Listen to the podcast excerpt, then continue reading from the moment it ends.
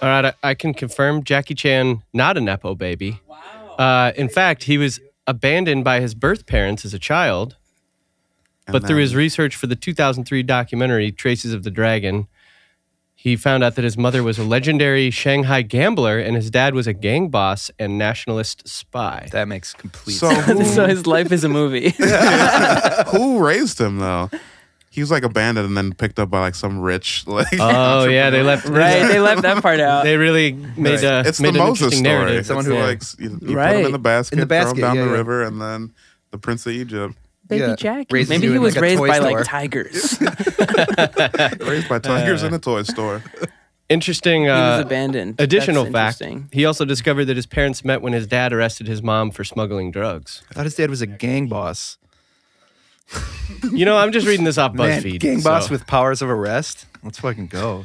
We're getting deep here. When you have mommy and daddy issues. Oh no. Yeah, could write a Jackie Chan's gonna fictionalized. come after us. You think Jackie, so? I don't mean I'm not with these folk. I, lo- I still love you, Jackie. He's not at the top of his game anymore. I mean, I couldn't take him one on one, but the four of us, uh, we could we could hold it down. He don't would literally could. kill all four of us. yeah, I don't, do not think that's true. So- I don't think fast. even with eight of us we could stop him. Have you seen his movie? He's fighting like 40 people by himself. You think us like soft-bodied musicians are going to stop him? we can only try. How many fights have you have y'all been in? None. Literally, One? like none. none. Steve, I can. yeah. Yeah. Not a Who would fighter, want to fight? Who would want to fight you? right? My mom made me do it. Made you fight? Made Oh, you fight. told me about this. oh Yeah. my god. This kid was picking on me, and my mom was like, "Well, the best solution is to just fight him and just to like punch him right in the face in front of everyone." Did you you did that? Yeah. And did you did he stop? So it was like after a basketball practice. I was in like third or fourth grade. Yeah. It was after no, mm, like f- fifth grade. It was like after a basketball practice. But I think my mom wasn't. She knew I might get my ass kicked because like this guy was way stronger than me. He was like a jock. She know? knew what he looked like? Yeah, yeah. She knew who it was. It was her whole. It was her was plan. I was like there, forced get into it. Yeah. So it was like after basketball practice, and he was picking on me, and I like confronted him, and I went and like, you know, I, I don't know, give him like a slap punch to the face that like didn't phase him that much. Classic. But then my mom like busted through the door and like all these like kids from the you know the practice and stuff were around and everything so it was a whole scene and my mom came in and just like s- like psychologically tricked everyone by being like she came in like that's what you get and all this stuff and she made everyone think like I got this dope hit on him because he wasn't coming back after me because my mom came in the room so yeah she like she like uh, what's it called like reverse psychology to everyone into thinking I got this I like stood up for That's myself so and got smart. this like hard Oh, yeah. stick in there and then And really weird. and then he, yeah so strange. but he stopped picking at me Hey, Just like Lydia that's Tár. something a true it was very true working class mother would do. yeah Yeah. Hell yeah. But now she also bloated your uh, your ego, and now you think you can fight Jackie Chan. yeah She's not here to help you now.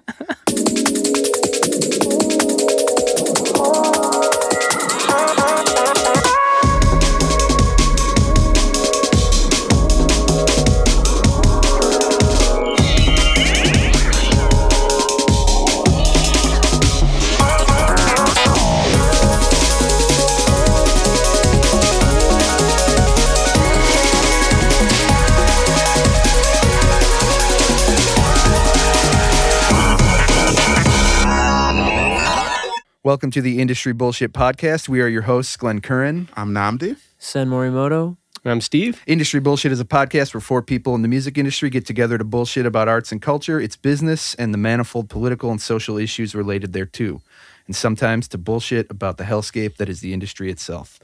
Some quick introductions. I'm Glenn Curran, an entertainment lawyer, artist manager, and co owner of Chicago indie label Sooper Records. I am Nnamdi. I am a musician from Chicago and also co-owner of Sooper Records. I'm Sen, and I'm also a musician and a producer in Chicago, and I run Sooper with these guys too. And I'm Steve, and I'm a bassist and engineer, and I run the studio called Cybernetic Meadow. Well, yeah, let's, I don't know, kick off the episode with a discussion. I think an issue maybe that's near and dear to our hearts class in the music biz and the arts and entertainment biz. Increasingly present in the online discourse and media sphere, sort of echo chambers of arts and entertainment are all these economic issues um, in the arts industries. You know, we, there's all these conversations about nepo babies and industry plants, the increasing economic woes of life as a musician, vis-a-vis burnout, touring, mental health, etc., venue merch cuts, streaming wars. The Department of Homeland Security's recently proposed 250% price increase for the cost of a performance visa for foreign artists traveling to the USA. Um, unionization efforts across culture and media sector the ongoing work and increasing visibility of organizations like the UMAW, the Union of Musicians and Allied Workers, who first organized to take actions around COVID practices in the music business and have since uh, sort of widened and expanded their organizing efforts to include d- demanding all sorts of other issues like fair deals from streaming services, et cetera. Um, and other issues in the discourse as well, like the monopolistic hold of Ticketmaster and Live Nation and the live concert arena, uh, an issue which recently prompted the Senate Judiciary Committee of the United States Congress to hold a hearing exploring antitrust issues related to Live Nation and Ticketmaster, a hearing which led the Democratic senator from Connecticut, Richard Blumenthal, to make a play on Taylor Swift lyrics saying, quote, Ticketmaster should look in the mirror and say, I'm the problem. It's me which is just That's a Taylor Swift song. I don't I'm actually the know. Problem, it's me. Yeah, that's Oh, okay. I thought like one of the she wrote a song about Ticketmaster. That would be sick. like it's just like Ticketmaster's been dominating the market since like 1991 or something, Yeah. and it's like we're in 2023, and like now it's a big issue because Taylor Swift comes out, which is Yeah. great, you know. But it's like You know, Pearl Jam originally was was on the war on on Ticketmaster. I was going to say Eddie Vedder walked so Taylor Swift can run. Wait, I'm against so Pearl Jam. confused. It is Taylor Swift taking a stand against Ticketmaster, or is it a congressperson using Taylor Swift lyrics? Well, the so uh, Taylor Swift announced like a huge tour, and then there was all those like massive uh, issues with ticket sales. There was like Right. price gouging and failures of the service and all that stuff. So it led to a congressional hearing. Uh, but she made public statements about it. So yeah, but the, all these you know centrist asshat Congress people had these like you know pop culture quips. which- Yeah, right. Because it's a social media moment for them Right. too, right? It's not really like they care whether it goes through or not. yeah. we salute you, Tay. Yeah. Mm, I'll do a half salute. So I know you like that. so the but there's like you know for the last several months or even since the pandemic or maybe it's tied into the pandemic in some way but all these like economic issues that i feel like we come across in sort of like the, the echo chamber of like music social media and stuff and and i just um i don't know i'm like i'm i have been searching to try and figure out like what's going on like how to put all of these different disparate pieces into like a narrative or some kind of thread in my mind that like makes sense because like we're seeing all of these issues but you know the way we're i'm I, I sort of come across them in like music media and culture media and online is like it's all very kind of like about arts and entertainment industry and music industry specifically and i feel like there hasn't been a lot of like stuff that I've seen. There's been like some attempts to try and like weave it all together into sort of a grander narrative, but I was just, you know, wondering what you all actually thought about that. You know, you're both Economic collapse, maybe is that like it at the bottom? Like every mm-hmm. industry is like failing, and like everything Yeah, is it more feel like expensive. it's just it's like just a music thing. I feel like we like artists suffer more because their skill is seemed or it's, their skill is seen as something that's not like necess- necessary. Like it's going to be the first thing, always the first thing to go down because I don't know. People are going to need a plumber to fix their toilet. People are going to need yeah, you know, like mechanics to fix their cars. Like it Totally. doesn't seem like a nes- necessity until it's gone, and then people are like, "Why are we sad?" yeah, until you're in Oh, a 'cause we, cultural like- vacuum. Because Yeah. we can't afford to have fun or like see any art because like tickets are seven hundred dollars because all the artists we liked can't afford to make their art anymore because of all the shit happening. right. You know, it's always the first thing to go, and always the first thing missed when when it's too late. You know. Yeah, that was a that was that. I mean, that was definitely where my mind went. It was like attaching it to this bigger picture of yeah, you know, economic and social destabilization on a wide scale that's happening all around. You know, whatever late stage, you know, capitalism sort of imploding in on itself. Um, which is why I uh, a recent article in the Guardian like really caught my attention because I was trying to make sense of all this stuff that was happening in sort of a, a, a larger context. And um, I feel like this was an article that really spoke to me about like trying to maybe take a step back and look at all those issues in the music industry as sort of part of a larger dynamic. The article is called uh, Huge Decline of Working Class People in the Arts Reflects Fall in Wider Society. It was written by James Tapper. It's a December 10th, 2022 article in The Guardian. I'll just read an excerpt from the article. Uh, it says, quote, the proportion of working class actors, musicians, and writers has shrunk by half since the 1970s, new research shows. Analysis of Office for National Statistics data found that 16.4% of creative workers born between 1953 and 1962 had a working class background, but that had fallen to just 7.9% for those born four decades later. This, reflect, this reflected a similar decline in the number of people with working class origins, according to the paper in the Journal of Sociology by researchers from the University of, of Edinburgh. Manchester, and Sheffield. Peoples whose parents had a working class job accounted for about 37% of the workforce in 1981, but by 2011 that had fallen to about 21%. The finding raises questions about why years of attempts to make the arts more open and diverse have not had more impact. People who grew up in professional families were four times more likely than those with working class parents to be in creative work, the study found. Hmm. And with fewer film directors, authors, or songwriters to describe the experience of growing up in a working class household, some creatives fear their stories are being squeezed out of culture or confined, confined to, quote, poverty porn. These class imbalances have been with us for a long time, said Dave O'Brien, a professor of cultural and creative industries at the University of Sheffield and one of the paper's authors. Uh, it suggests that we need to do something more than just create access courses. It suggests that this is a big social problem, not just something that the BBC or the Arts Council uh, or these kinds of organizations organizations should be addressing. And then it goes on to say, but the decline in numbers has other effects people should be concerned about, O'Brien said. Quote, we know there's clearly a relationship between who makes decisions, particularly in commissioning, and the kinds of stories that get made, he said. TV commissioners and publishers come from a, quote, reasonably kind of cohesive, quite narrow elite social background, and they have a narrower view about what is interesting. He cited the BBC's lack of appeal among people who are younger and from less privileged privileged backgrounds. So I think there's sort of like some obvious issues that uh, that that jump out um, from that. Uh, I think a like empirically the industry is full of rich kids you know the, the and there's interesting questions to ask um, sort of why which is i think uh, you know the discussion that we're we're interested in having. But you know it's it's really really difficult for working class people and more difficult for working class people to find their way into um, uh, uh, the business. I think sort of another thing that jumps out is that like they allude to sort of what is the influence of class homogeneity on the art that's being produced, on the stories that are being told, especially at a time where there is this sort of overt push for these companies to be like more diverse and inclusive. But it's like, what about the story of class, you know, and, and how, how and what about the classes intersection with these Yeah. other sort of identities? Um, I think diversity and inclusivity in the arts is a joke because all of or when you're talking about like bigger companies because they're only doing it so they can say they're doing it. You know, like Right. if it was really like organic, it would just be something that happened. You know, like Right. it's usually because an outside source is like, oh, maybe you don't have enough black people here or any like people of color in this. And then they're like, oh, wow, we didn't notice. And it's just like, yeah, you did. And you Um, can always tell. And it makes you think like if the ends justify the means, if you know that the intention wasn't actually like genuine in the first place. Yeah.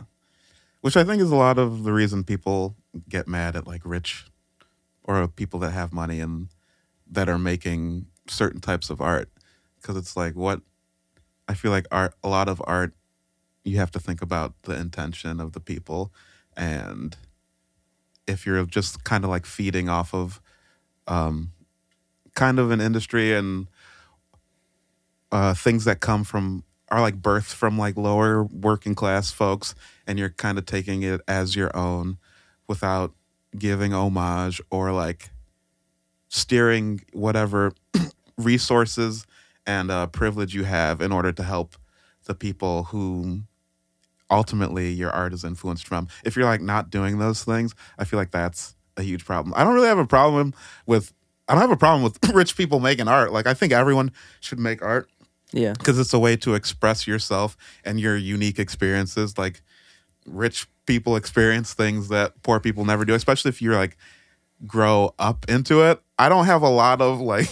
I'm not like, oh, you have money. Oh, Right, like, not a lot of sympathy but for it, but- I do I do know people that grew up in money that have had like fucked up lives. So it's like Yeah. you can't really like Right. disconnect the two. And I don't think you have to have some trauma to make art You that don't is good, at all. which is like a big myth that I feel like should be myth busted by the You don't Mythbusters. I think. Yeah. But Sorry. sorry, keep going. You're in the I was gonna say I think everyone just needs to be aware of the different privileges that they hold. Um, just as as people, like men need to have like know that the privilege they hold above women. is like straight people need to ho- know the privilege they hold above queer people. Like in these art spaces, like you just need to understand that like it's very much difficult for different people to get to a certain point and to have people just like do it so get to do it so easily right. um yeah i can see i can see why a lot of people don't like that and i think more people would be you know more acceptive of like rich people doing that if they used any of their platform to help other people yeah. you know for sure. Yeah. I- sorry. I think also like similar to what you're saying about uh, Glenn, what you were saying about like the struggle of being an artist right now and how it's you know not a sustainable way to live. Um, being tied to like a larger problem economically and societally, like similarly, I feel like the solution to like arts being um, more of an easily accessible lifestyle to like whatever nepo babies or rich kids or whatever is not like something that those people can solve. Like I don't really feel like it's on Taylor Swift to fund my album because I'm because I'm poor. But if she wants to, But if she wants to, no. But I mean, like, I think like it's probably more so the case that like the U.S. doesn't really have infrastructure for artists to attain funding like other countries do, like from grant work or like you know whatever organizations that raise money for artists to be able to do that, or even just like down to you know um, healthcare. You Yeah. know, like Artists need healthcare. They need affordable housing. Right. They need access It's- to capital. They need all these things. right it's people- impossible to spend all your time making your music when you have to work full time so that you can get health care be, Yeah. you know whatever so That that's absolutely true. I think what's so interesting though is about is that that conversation doesn't happen in the art space like in this very American way, you know, mm. where our whole sort of ideological, you know, the whole like a, lot of the yeah, I, ideological sort of zeitgeist that dominates American media and business culture is, you know, it has assumptions of capitalism and individualism and stuff, which is why I think you see artists and labels and all these people telling these like rich stories about diversity and identity, but class is never part of that conversation. You know, I feel like that is not something that is ever like those stories don't get told. And I think that makes it um I don't know, it makes it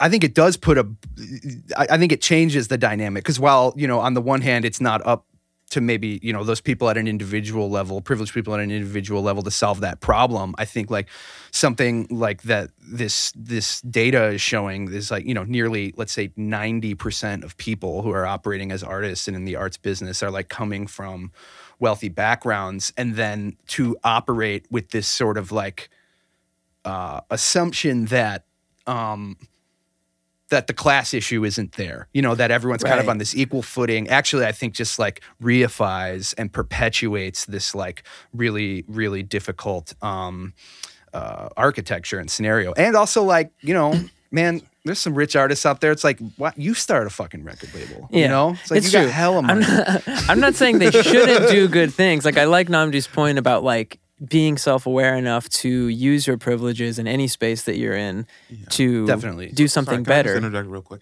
I'm not talking. I just.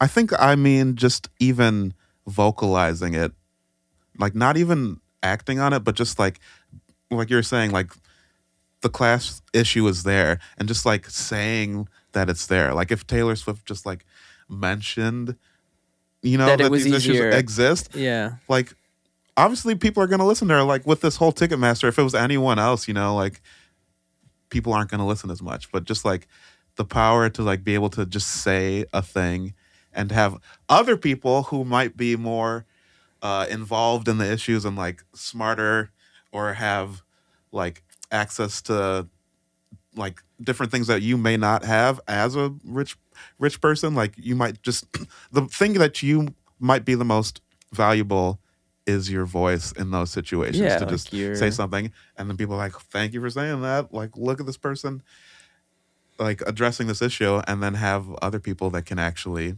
like come up with ideas come with, up with Yeah, you know if I mean? if if class became acknowledged in the same way that people are doing good work, I think to acknowledge their other privileges based on race and, and gender and all of that sort of stuff, then yeah, that's at least like a first step. I just mm. I it's funny. It, it, it, it's so much more difficult than the music problem though, because that's kind of built into the fabric of this, you know, socioeconomic architectures. Because Mm-hmm. essentially what you're talking about at that point is you're like, oh, we need like transformative political change in the direction of socialism. Yeah, That's, that's that's, what literally what yeah. I'm saying. the numbers the numbers make sense like talking about the decline of working class in the arts it makes sense because when you're I say this all the time but when you're focused on surviving like you don't have time to like make art like if art is the only thing you do for survival you're gonna like put all into it but if it's not providing the things you need you're gonna search elsewhere for the things you need to survive which rich people don't have that problem and they can just be like my survival is taken care of i'm going to focus on this art because it's something that i want to do totally. you know? Yeah. and that's another issue of privilege like Right. and it's not it has nothing to do with working hard Yeah. making it an art doesn't have anything to do with working hard it doesn't have anything to do with like being good Right. like there's so many factors luck timing people you know like there's so much shit Yeah. that goes into being able to make art as a sustainable thing So, Yeah. The uh, the electronic music publication Resident Advisor uh, just published an article on January 10th that that, that cited this uh, study we were just reading about in the Guardian article. Um, uh, authored by uh, Michael Lawson, and the title of the piece is, is "Electronic Music Becoming Inaccessible to the Working Class." And uh, Bristol DJ and producer Kristian Jabs, aka Pessimist, said something I think similar, Nnamdi, to what you were just hitting on. We said, "quote If you're a young artist who happens to be from a less privileged background, then you're probably not going to have the time to focus solely on your music because you'll be working full time." He told Resident Advisor. Meanwhile, there's a lot of mediocre talent about at the moment that has been propped Say their names. by, by, by financial backing, family support, and the fact that these people have uh, the time on their hands to fully commit themselves. Which I thought that you know that that notion that like uh, so does that dynamic of like you know people from privileged class backgrounds. Uh, is there a connection between that and like mediocre music or the homogenization of pop music? You know, because I mean, just like as a as a as a fucking hater, I'm like, oh, absolutely. You know, but I thought it was funny that he articulated that as well. I think like the the truth at the bottom of it is like yes, just because like music is so um like tied to struggle a lot of times, like at least like music that is I don't know, impactful kind of always comes from a place of struggle, I feel like. So like inherently kind of yes, if there's no struggle in a person's life, then it's like tough for them to do that, but like I feel like it's so dangerous to commit to that thought because Yeah. because of like to circle back to the like trauma currency in the arts thing is like it shouldn't be a currency because then that just like incentivizes rich people to not talk about being rich also because then they're they have a currency that they have to like withhold on the mystery of what their situation is if they don't feel like they have a strong enough like plight to Yeah. reach people Oh, I was just talking about that. Ooh, when people like just having to have some sort of struggle to make good art. Like people have this ideology that you need to be like a struggling, like deeply hurt Right, just that- person to like make good art, and that's so fucked up and detrimental to just all human psyche to think that way. It's just like because people will like take on traumas that don't exist, or like you're saying, like ignore their actual situation they're in in order to like give some sort of mystery or completely hide like what's actually happening. Right. It's so weird. because then up. that makes people feel weird and like confused like if you're an artist and I, I think like a big part of it is just kind of like what we're doing now just like cracking open the conversation because like if you're an up and coming artist and you don't know at all how these people are doing it you're like how is this artist who's like you know around the same whatever it is people whatever skill level or place in their career like not working a job or something and i'm working mm-hmm. full time and like i can't afford to like do the go on tour the way they are whatever because there's just like a mystery around it but like i don't know like it sucks that it's almost taboo for that person who has access to something to speak about it because they're scared that like it might come off a way like they have these privileges. And like to have the privilege is bad where it should be like to hide the privilege is to bad hide the you know? privilege is bad. It's so so strange because uh, even like not people that are rich, even like someone maybe got a grant for something, right. like probably feel weird about sharing that Yeah. joy even which like should not be the case it should Like, be a joyous thing for anyone to like be able to support their art totally if they genuinely love to make their art. right What was the magazine that Uh, resident advisor. resident advisor? i love that he came on and said there was some shite Yeah, yeah. that's so bold Do you guys think this is dumb? Do you guys think that rich people would are more likely to get into electronic music because they don't have to like listen to poor people complaining in their songs? like they don't just- like lyrics because yeah, because they're just like ooh bleep bloops. and they're just like I don't have to hear. Oh, I'm so poor. I don't have money. Hot Off. take as like a music that like came from like like working class people. Yeah. That is a hot take, but I love the idea that rich people can't even bear the Can't even sound hear of- anyone being sad about Yeah. money They're like, issues. ugh, Oh. God! uh, Your your dad did what? Oh, you, oh my gosh! Yeah. No, Yeah, that's funny. give me I my think- bleep bloops. I think that is like, uh, I mean, yeah, that's a there's, there's an interesting um, electronic music i- i- specifically would be an interesting area of study to look at, sort of like the gentrification of music. You know how like, you know, dubstep, which was an outgrowth of British drum and bass music, which really did come from you know working class people, uh, is now you know has now fully turned into bro step, and it's all like these white DJs and stuff like that. The That that's trajectory. that same resident advisor article, uh, the author said, "quote Many feel that electronic music, despite its roots in queer, Black, and Latino inner city communities, has also shifted towards middle class uh, homogeneity."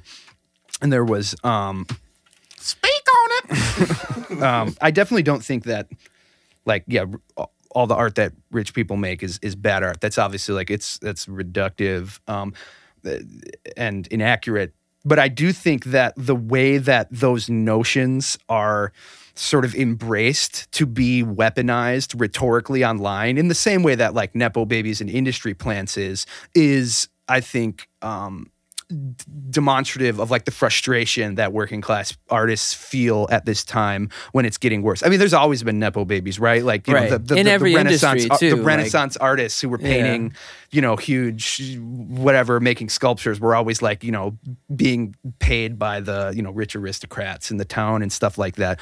But I feel like that that the fact that the rhetoric is is is is coming to the surface is just because that's the only tools there are to fight back when nobody else is talking about it you start slinging shit you know what i mm-hmm. mean and see start to say those aggressive things Right. like mm-hmm. Like, all these rich kids in the music industry and everything they make is mid you know? Right. Okay. I see what you're saying. So even if it's reductive to blame it on the rich kid, it's good to have the conversation started, even if it's in a comes from a kind of toxic place. I don't know if I agree. no, with that. well, not, becau- but I don't think that it's starting the conversation. I think that it's a method that people are employing to push back at this sort of insidious, insidious absence of the conversation mm-hmm. that is happening. Yeah. you know, and I think so. So I actually, I actually think it's defensive in that way. I mean, I, I, I've run up against this like a bunch in sort of my experience in the music industry. That you know, if you, you know, if you can't get out to LA for three weeks on your own dime to just produce music that might never be released and pay all of your expenses. Or if you don't The have a van to too. tour, or if you can't Right. afford this or that, a lot of times it's perceived by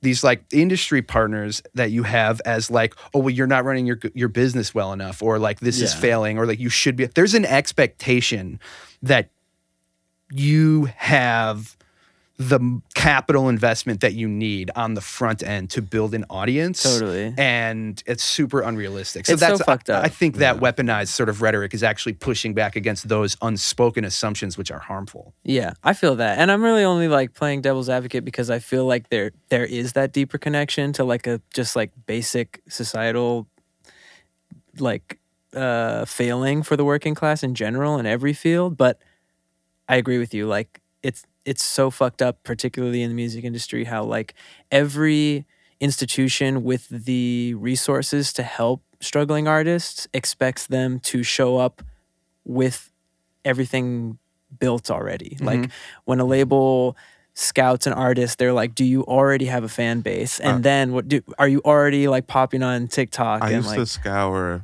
just so many labels and like blogs and sites, and they would all have the same thing. And when you like go to their submissions page, all of them would say, "If you're really popping off, or if your music's good, we'll find you." And I'm just like, that doesn't make any sense Yeah. to me. It's just like help. right. The whole point of the blog is to find new music and show people music, but they're just find. I mean, what? Not every blog. I'm being Yeah, Whatever, but a but- lot. We're like, we'll find the stuff Yeah. that people close to us send us, or from things we're already interested in. Right. Like, And there's that- not a lot of. props into another like hot topic of just like gatekeeping also in the music industry is like it's definitely uh you know another like buzzy term that like probably is misused in some places but it's worth saying just because there is so much going on that's like impossible for a young artist to just figure out how to do these things on your Yeah, everyone drop your bank account.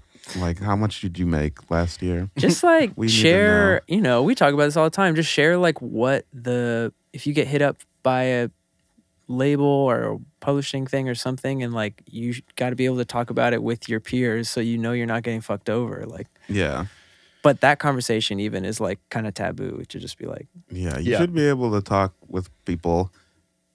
Just yeah, for that reference, you should be able to talk about money more freely. Um, yeah yeah, I guess that's my worry is that like if you if we if we kind of sling shit at the rich kids then they won't like f- they'll be more secretive you yeah. know Yeah. Right, because there's an amount of shame. Right, exactly. it. Almost like if you go to like a punk show, like the the kid who's wearing like the most beat up clothes is actually like probably the Yeah, the most trust wealthy. fund. Yeah, exactly. That- they're the one with the trust fund. See, Right. and again, and again, these these were always just like fun assumptions that we held, you know, because we are sort of pushing back on these like perceptions that we have about how this industry really is built by and for privileged people and increasingly uh, begins to do so. But that's why that Guardian article caught my eye because I'm like, okay, here's empirical information to substantiate like my hating on rich kids in the mu- in the music industry. but what what's so I actually I read uh, I went through and read the study. It's called Social Mobility and Openness in Creative Occupations since the 1970s. And what's interesting is the the the study highlights what's termed as relative mobility in the arts and entertainment, and they say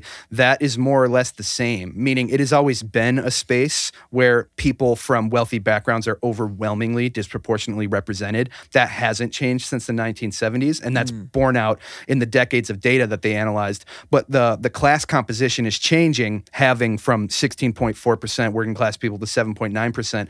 Essentially, the study goes on to say because it's harder to make it because it, it, it's harder and more costly to participate in the changing socioeconomic uh, conditions of the society over the last couple of decades. Meaning, um, Well, here, it, from the conclusion of the study, they say disquiet about the profile of working class origin creatives is well founded in the context of structural inequalities in the creative economy.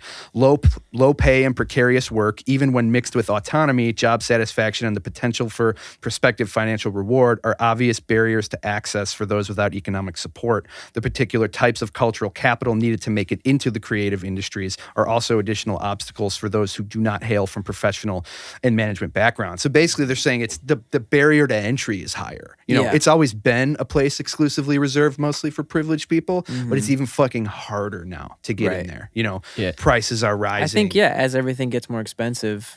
Sorry to cut you off. No, um yeah right like it is just like a larger economic problem right like the reason the record label only wants to sign people who are viral on tiktok is because the record label's not making any money either Yeah. you know what i mean like they're like we need to sign something that's a sure quick viral paycheck and then we're not even going to work on like creating a long career for this artist which you know happens a lot sadly with a lot of these Yeah, I, viral stars I really wonder um, with those stats, um, you know, just how the, how they're getting that data, whether that represents people who are actually making a full time career or making a living off of music versus people who are just participating at the ground level. Because like, would would someone like me who has a nine to five job be part of that statistic? Because I still spend just as much time making art and music, uh, but I don't know if I would be counted in that that percentage.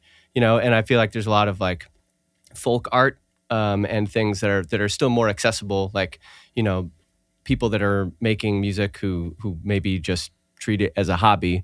Maybe there's more participation. Um, you know, over the pandemic, I think there was uh, a stat that like you know guitar sk- sales like skyrocketed. So obviously, there's like people who are participating, and maybe Yeah. they're part of what was referred to as like the the All huge amount the of average. work from more home based off got a like strat. people that are Yeah. trying to make it like a career. That's like, yeah. Yeah. That's I my see. understanding. I think it came from like census type data where Yeah. people It's are identifying good- identifying I do think more people are making art, Yeah. making Yeah. music. and it, it- It's a good thought though. Like I, it's interesting. Like maybe I don't know. Like if the, well, no, no, I'm, it's getting half baked. I'm thinking about like being like a bard in like Dungeons and Dragons. You know what I mean? Like if the music like economy collapses, then like we're all just maybe performing for, you know, yeah. quests. But for the next. I think the notion about privilege ac- privileged access though is especially true even in terms of common sense experience when you're talking about okay let's look at the people who can and do make a career out of this. You know the people who are touring musicians or the people who are A&Rs at record labels and stuff like that you know. I I, I think then that is that's when that stuff becomes even uh, sort of seemingly more obvious. Yeah, and that that obstacle that you were talking about earlier uh, with you know labels or promoters or whoever who want to know that you already have the infrastructure entirely built in, which we know would cost tens of thousands of dollars to have a van and already you know have all of these resources. And there's there's kind of this glass ceiling of like to get to the next level, you already have to have some type of you know patronage or financial backing right. just to give you the opportunity because we know that like anybody whether you're uh, an artist who is financially struggling or has another source of income or whatever like all you the only requirement you know we were talking earlier about um, the idea of having like uh, trauma or something or some type of like plight to like fuel your artistic energy. And you have to have like some type of emotional spark but i think the key is for someone to be like sensitive as an artist and be able to be kind of like a transducer who can take this like universal feeling whether it's plight or joy or whatever mm-hmm. and turn that into some type of art that that people can connect with and anybody can have that but you may have that skill and just not be able to cross over these financial barriers And everybody has to, I mean, artists have to build an audience. That is the name of the game, right? But that's also what you're trying to do actively with every like industry partner that an artist would partner up with. It's like, how do we continue building the audience? And so, you know, earlier we were touching on the notion maybe of like, well, is this something that the industry itself can fix? Obviously, not by itself, right? It's this much larger socioeconomic problem. But I do think there are things that the industry could do. And one would be if they acknowledged you know people artists they're working with who do come from a working class background your budget might look different for that artist than it does for some artist who's already got a van and who has you know a trust fund and all that sort of stuff. Like you don't see that. All these deals look the same. All the money and budget are allocated differently. But maybe you know okay this artist like might need help. You know it makes more sense to give this type of artist like tour support or more tour support you know and and and and, and looking at that as a developmental expense that goes towards allowing this artist to continue building their audience and that stuff but by the industry's like failure basically to even acknowledge the issue of class which on a logistical note it's like how do you really do that be like hey can you give us your parents you know like last three years right. like tax Four returns Four generations back. Yeah. Statements, honestly. but they that could make a difference though. where Yeah. It's like, you know, we're gonna open up tour support for artists who truly need it. You know. Totally. I yeah, I think having that in mind as the people that, you know, like make those decisions, like if uh if Sooper wasn't also broke, I would love for us to be doing shit like that, just like helping even just like you know, for it to be almost grant like in that Yeah. way. Like I, I talk about this with Kaina all the time. She's always saying that that would be amazing to be helping young artists in the city with just like a small advance because that would be so life changing at that level, you know, but you're but it's still it's the same problem. It's like labels can't make money back on their records, so they only want to give money to something that can definitely return it quickly. Yeah, I mean that, and you know, it's definitely like much smaller labels is difficult to do. But even in our own experience, you know, there was an artist we worked with one time where we bought them a laptop and a cell phone because they didn't have it and they were trying to tour and do all of these things, you know, and we Yeah. called it a I don't know marketing expense. Don't tell the IRS, but like uh, you know, It is. no, it is. Yeah. I'll argue that in court. Um, yeah. I mean, we need need the funds, but also just the access to like this type of information. I feel like can be equally as beneficial. Yeah, to artists. confidentiality provisions in in agreements Yeah, keep a lot of that stuff from being shared. That's huge. I didn't even think about how it's legally yeah. binding that you don't tell anyone Yeah. what's going on. But you could, but you could, if, but you could do that sort of stuff anonymously and not, you know, and like get away with it. You know, if let's say you had Let's get 15 anonymous artists who are like, we're going to put out all of the numbers. Can we get anonymous in? Can we call anonymous right now? How much do you make? So that, but uh, s- s- so one thing about that study though too is also it's British data. So there wasn't like a lot of good British. stuff. Um, uh, They have that- that I- healthcare over there. they have Yeah. healthcare. Oh. Is that they don't it is? pronounce their T's. I'm not gonna trust them. Eating beans. Eating beans and tomatoes. What one of the I like beans, but I don't know if I like British beans. I'm gonna say it. one of the things the study uh, like talked about too was um, how there there was like rumblings in the British press by these like uh, previous generation uh, like British um, filmmakers or like actors and musicians and stuff who came from working class backgrounds and they were like you know it it used to be much easier for us you know and, and like now I don't see as many working class people in the industry and stuff so you actually had these people who are from working class backgrounds talking about that and two that they mentioned was uh, two that they mentioned was uh, Michael Caine and Gary Oldman who are both like from super Working working, class class, backgrounds. yeah and they were just like you know like oh, It's you used to be able to be the the, the son of a Is this Gary Oldman or is Yeah, this which Michael one Caine? I was trying to do my. I was trying to That's do my Michael best Caine. I, Michael could, I, Caine. could act- I actually knew it was Michael The Caine. study uh, cites another study which actually goes to this notion of um, the psychology of people in the industry and not talking about these issues or pretending that they don't exist or making assumptions. Um, and uh, they did an analytical uh, breakdown of a survey of all these people who worked in the arts, um, and they asked them about uh, free labor because the arts and culture sector is a place that has a lot of uh, free labor, whether it's like a you know an unpaid internship or you know the years of work you have to do to build your fan base and that sort of stuff. And what they found overwhelmingly was that people from wealthy backgrounds uh, experience those periods in their early career of free labor um, as uh, they experience it and describe it much differently than people who don't have wealthy backgrounds ex- experience. And people who, who who are working class you know that that is that is something that has to be endured and overcome. It's a period of so economic precarity and it's experienced like that whereas wealthy people don't have that. And so then what happens is then that sort of reifies and bolsters this assumption when you're in the industry that like, yeah that's you know that's just what you have to do to play the game. Everyone's got to work for free. Everyone's got to do that. And if you can't do it you can't cut it. You know what i mean? You know, another um, interesting thing, Nnamdi, earlier you were saying how like uh, Taylor Swift is like um, the topics that can be talked about um, whether it's you know recognizing privilege or whatever. And it's like it's not part of the narrative. Whereas if you hear to like someone who is not uh, a musician or not in this this industry if they hear something about ticketmaster they think of it in the lens of like finance and business. Like if you hear it on like you know on the radio they're talking about whether they're a, a monopoly just strictly from a business perspective. And nobody's talking about like the actual artist. It's all about just law and business. And and you're right nobody's talking about like how it affects individual artists how that causes people to struggle it's just very interesting that maybe if people were just more open about that that then people would maybe reframe some of these things and maybe actually reframe legislation around it to actually be more protective of artists this is a very optimistic sunny day scenario i'm, I'm Yeah. proposing But here I feel like it's the only thing that would change what we're talking about, like on a scale like that. you like know? massive dialogue, and right? a- and then acknowledgement of eventually this issue. it turning into like legislature. You know, like right. around there's- you know healthcare. And There's all things this can come. pressure on the music and culture companies, like you were saying, Nnamdi, you know, to, to sign diverse artists and stuff, and that's the only reason that they're doing it. But I don't, if there is no dialogue or conversation about this other massive institutionalized inequality in the industry, there's going to be no pressure to change it. You know, Yeah. Right.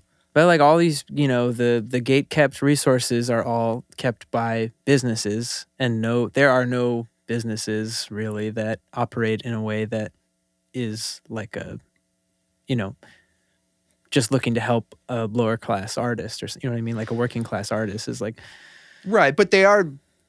The goal is to develop an artist and build an audience. And if for this, you know, if the needs for one artist to do this, to do that, look a little different than the needs for another artist to do that, I think, you know, you can, it's a matter of recategorizing expenses. right. I guess I have very just very little faith in the Well, yeah. in those Yeah. in power in the music industry to do that out of like goodwill. Oh, I don't think this is any is going to change. maybe if like being working class i don't know i would argue that maybe it is on its way here but maybe working class becoming like a like a really trendy thing but like with the caveat that like you have to prove it like Yeah. if you like prove trail. right Yeah. at paper trail that you're working class and then labels sign you because it's hot right now Yeah. and that's like the only thing outside of like legislative like repair Well, it was funny when that study came out. It, it was reverberated in just a you know handful of publications. But then there's been other you know. I, Pitchfork did recently a big piece on like mental health and the grind in the music industry and stuff like that. So I do think these like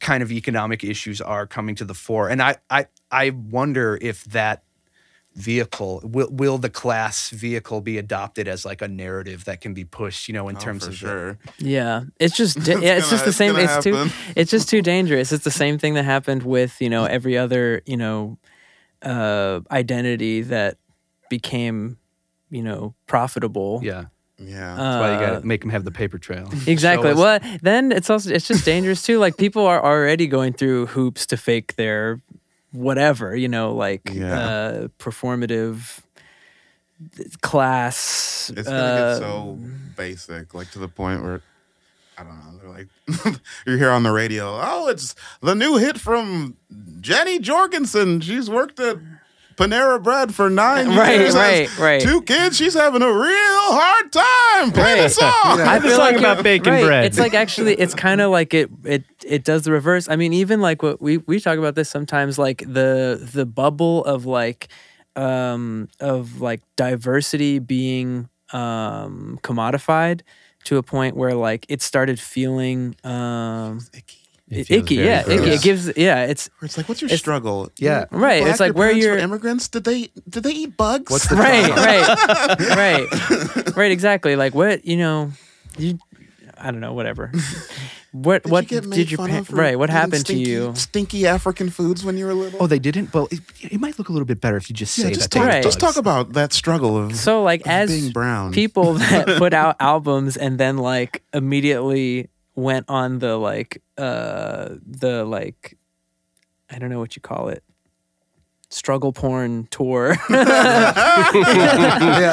You know what I mean? Of like public you know whatever interviews and stuff like that where it's like that's the topic. It's like it didn't really solve the problem. So I don't know that I believe like working class artists being like a commodity in the music industry will fix anything. There were feel like seven it's tours in 2021 called the My Trauma Tour. Right, literally. And, you know, every interview was look at this fucked up thing that happened to this person because of where their parents are from. Not like yeah.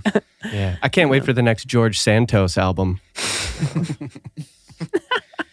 You gotta make working class sexy again. You know the problem? People don't want to work. Yeah. you just gotta get off your ass and work.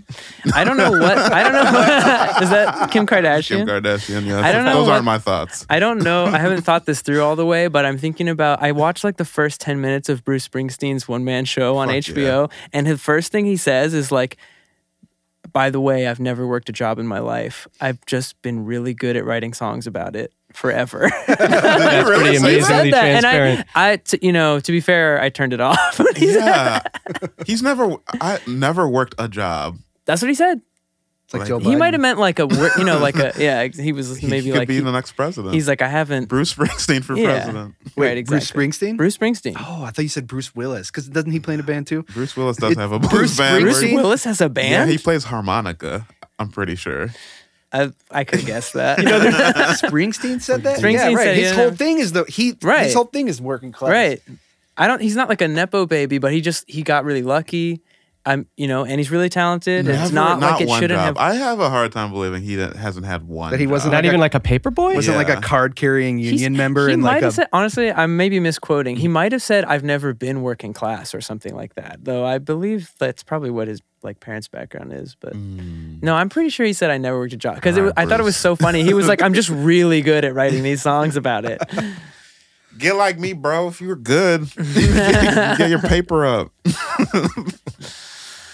Yeah, you just Bruce gotta. just being like, uh, kind of like Rick Rubin vibes.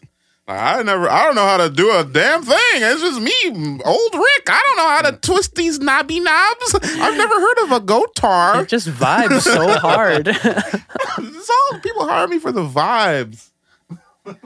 yeah, I'm trying to get that job. Oh yeah, the privilege, the privilege. It's so apparent and so palpable. Yeah. Yeah, I mm-hmm. don't have a lot of faith that it'll change. I think the point is just to actually like acknowledge and I don't know talk But that's the about thing. those things. Things have to get so in all of these and like every business, every institution that's been going forever, things have to get to a point that's so fucked up and scary for the people in charge in order for them to want to change. For sure. And I hate I hate that it's is that way, but it just is. Like they have to be scared they're gonna lose it all yeah. Yeah. for it to change.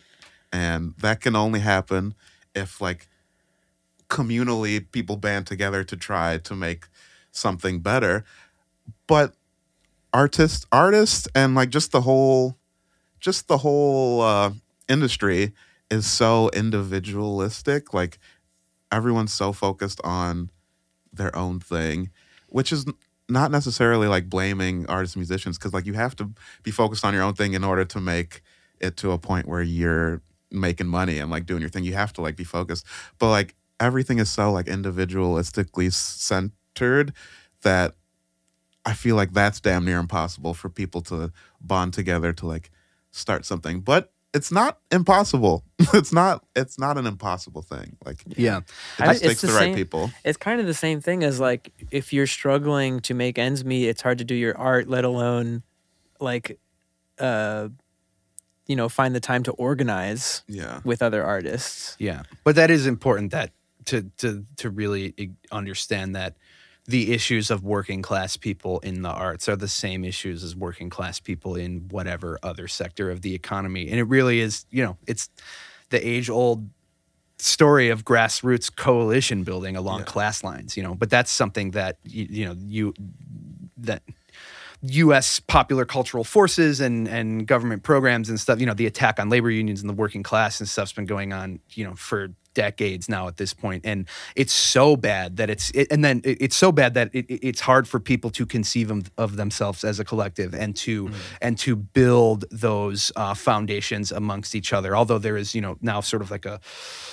you know big resurgence of labor happening, which does give a lot of hope, uh, even in the music uh, industry sector. Um, you know, which does give sort of some some hope for the future. But it's just like there's so much work that needs to be done. But that was my big takeaway from like reading uh, like about that study and actually seeing empirically, like okay, there is a huge institutional class inequality in the music industry. But you know, and then the study goes on to say, well, it's it's about barriers to access. It's just like it costs too much money, you know, to to to get in. So it by its very nature is not feasible and will exclude like the overwhelming majority of people. Just really hit home for me that yeah, you know, the the the the path forward is the same it's the same way, the same path forward it's always been for poor people. You know, coalition building to assert pressure on the people who are in control and make them fear for, you know, fear of, you know, ma- make them fear losing what they have. Yeah. We should all just be one band. Every artist, every working artist class one. artist should be in in the same band together. Yeah, they, they need us all. you want to sign someone?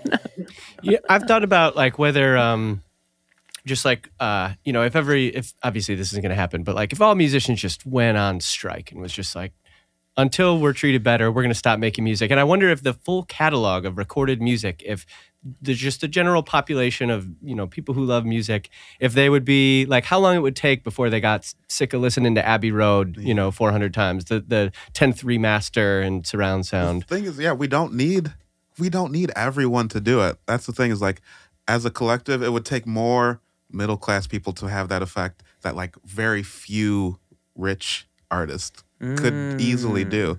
So if all it would take would be a few of like the top most streamed artists, the top most uh, artists that sell the most tickets to be like, okay, fuck Ticketmaster, we're gonna do our Right, own thing. Okay, right. Taylor fuck Swift They with have- Ticketmaster. Right, if they like the the top leverage. five streamed artists of all time Right. did that, then the whole game would be in a fucking schlitz, and people would be like, "Oh my god, what do we do?" But it takes more. It takes infinitely more like smaller yeah, they don't artists care to if do that. we threaten. they don't care because it's not like fucking up their bag. But we do, as artists, have a voice and have influence because all those artists, bigger artists, all these other people are always scouring and looking at smaller artists for information, for like style, you mm-hmm. know, shit What's to bite off of, like what's cool. So like, we're not completely powerless. Like, it's not. It feels like screaming into a void sometimes, but it's like people see that it's happening and are choosing to ignore it until someone chooses to not ignore it. Yeah. That's true. Maybe it's how I my like maybe I've been like brainwashed to uh think that we all we need to work together with the rich kids, but that's the that's the that's They're not the- going to work together. They're not going to work the with sca- They'll be the scabs No. crossing the line if no, you call honestly, for. A, yeah, honestly, when I'm thinking about it by myself, I'm like, yeah, f- like I'm always hating, but like when I try to think about it on a societal level, I'm like, it has to be like a solution that targets like, you know, just how capitalism works over all fields and not like whatever. I we've said Taylor Swift way too many times. But being like Taylor Swift has to solve this problem, but you're right that like it, I guess it's the same as any privilege. It's like people, it is like commonly accepted now that you should acknowledge your privilege and do what you can with it to help those that are without it. So like why don't we expect that of the artists who have, you know, the leverage to make those changes with companies like Spotify or whatever, you know. Yeah. It's I often compare or in my mind I think about rich people in the arts just like making whatever bullshit they want to make to people taking vacations to like poor countries like mm-hmm. places like Haiti and like places in the Caribbeans where it's like so there's so much struggle and just being like oh it's so nice here because there's palm trees and then people are like help like, and that are right there and they're just like ah get away from me let me get a selfie with all of these Right. malnourished children. Yeah. yeah. right. then you get to get back on your plane go to your big ass comfy bed and Yeah.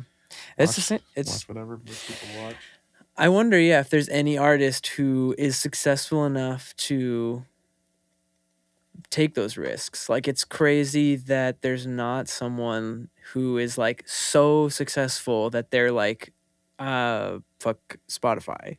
You know, people only do that when it's like politically motivated elsewhere. You know, like whatever Joni where's Mitchell. Paul McCartney Didn't Right. David Crosby do that? but he wasn't powerful enough. Yeah, right? feel like What are the was it about really- Spotify?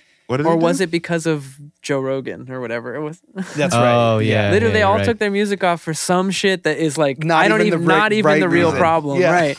So I mean, because they didn't make as much as Joe Rogan? No, because Joe Rogan spread misinformation or They- something. They or- yeah, they were upset about Spotify platforming him. Mm. Sure, but like the, it's a giant conglomerate that is like sucking the life out of artists everywhere in the world. Yeah. But they're like, that's cool.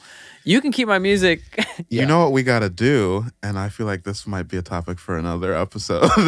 um, but we got to use the deep fakes to pretend to be like someone way bigger, oh, that's such talking a good about how the industry's fucked up, but like in like such a like in a setting where it's not like a like a public platform, like they're just talking with their friends, like, man, the industry, and then Right. people will see that image of like, oh, this person behind closed doors is talking about this. It's it's fucked up on so Oh. many levels to do this, but Right. No, but I like it. It's a, if we deep fake as like BTS and we're like we're taking our music off Spotify. Yeah.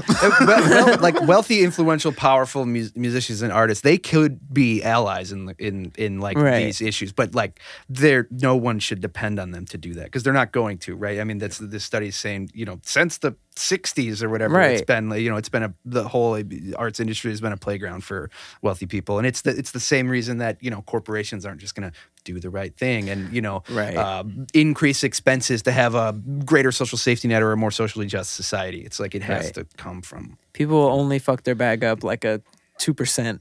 right. I got a two percent bag fuck up policy. Right. I can help money. you up to two percent. All right. Well, should we call it there? You've been listening to the Industry Bullshit Podcast. If you're having a good time, please support us on Patreon at patreon.com slash industry bullshit, where you can enjoy access to our premium episodes. Subscribing helps us stay independent and advertising free, and you can otherwise find us online at www.industrybullshit.com.